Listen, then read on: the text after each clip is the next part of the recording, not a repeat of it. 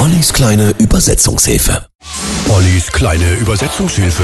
Heute Summer of 69 von Brian Adams. Der Titel stammt aus seinem 84er Album Reckless. In dem Song geht es um einen ja, wehmütigen Blick zurück in die Jugend, als der Junge in dem Song seine erste Gitarre kaufte, seine erste Band gründete und die Liebe zu einem Mädchen entdeckte.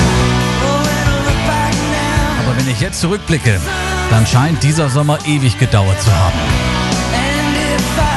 Ich die Wahl hätte, würde ich immer in diese Zeit zurückkehren.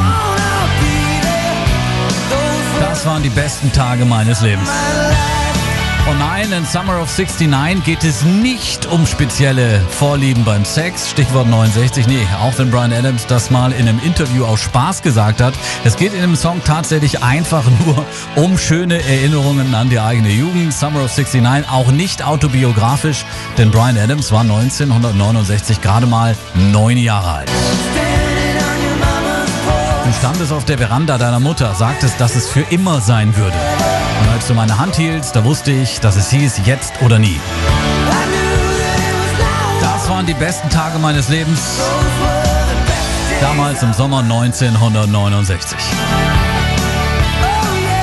Of 69 wurde 1985 als Single veröffentlicht und war nur mäßig erfolgreich. Zu einem Klassiker wurde die Nummer tatsächlich erst im Laufe der Jahre. Heute ist der Song natürlich Pflicht auf jeder Party und besonders stark, wenn die Sonne vom Himmel knallt. So wie heute.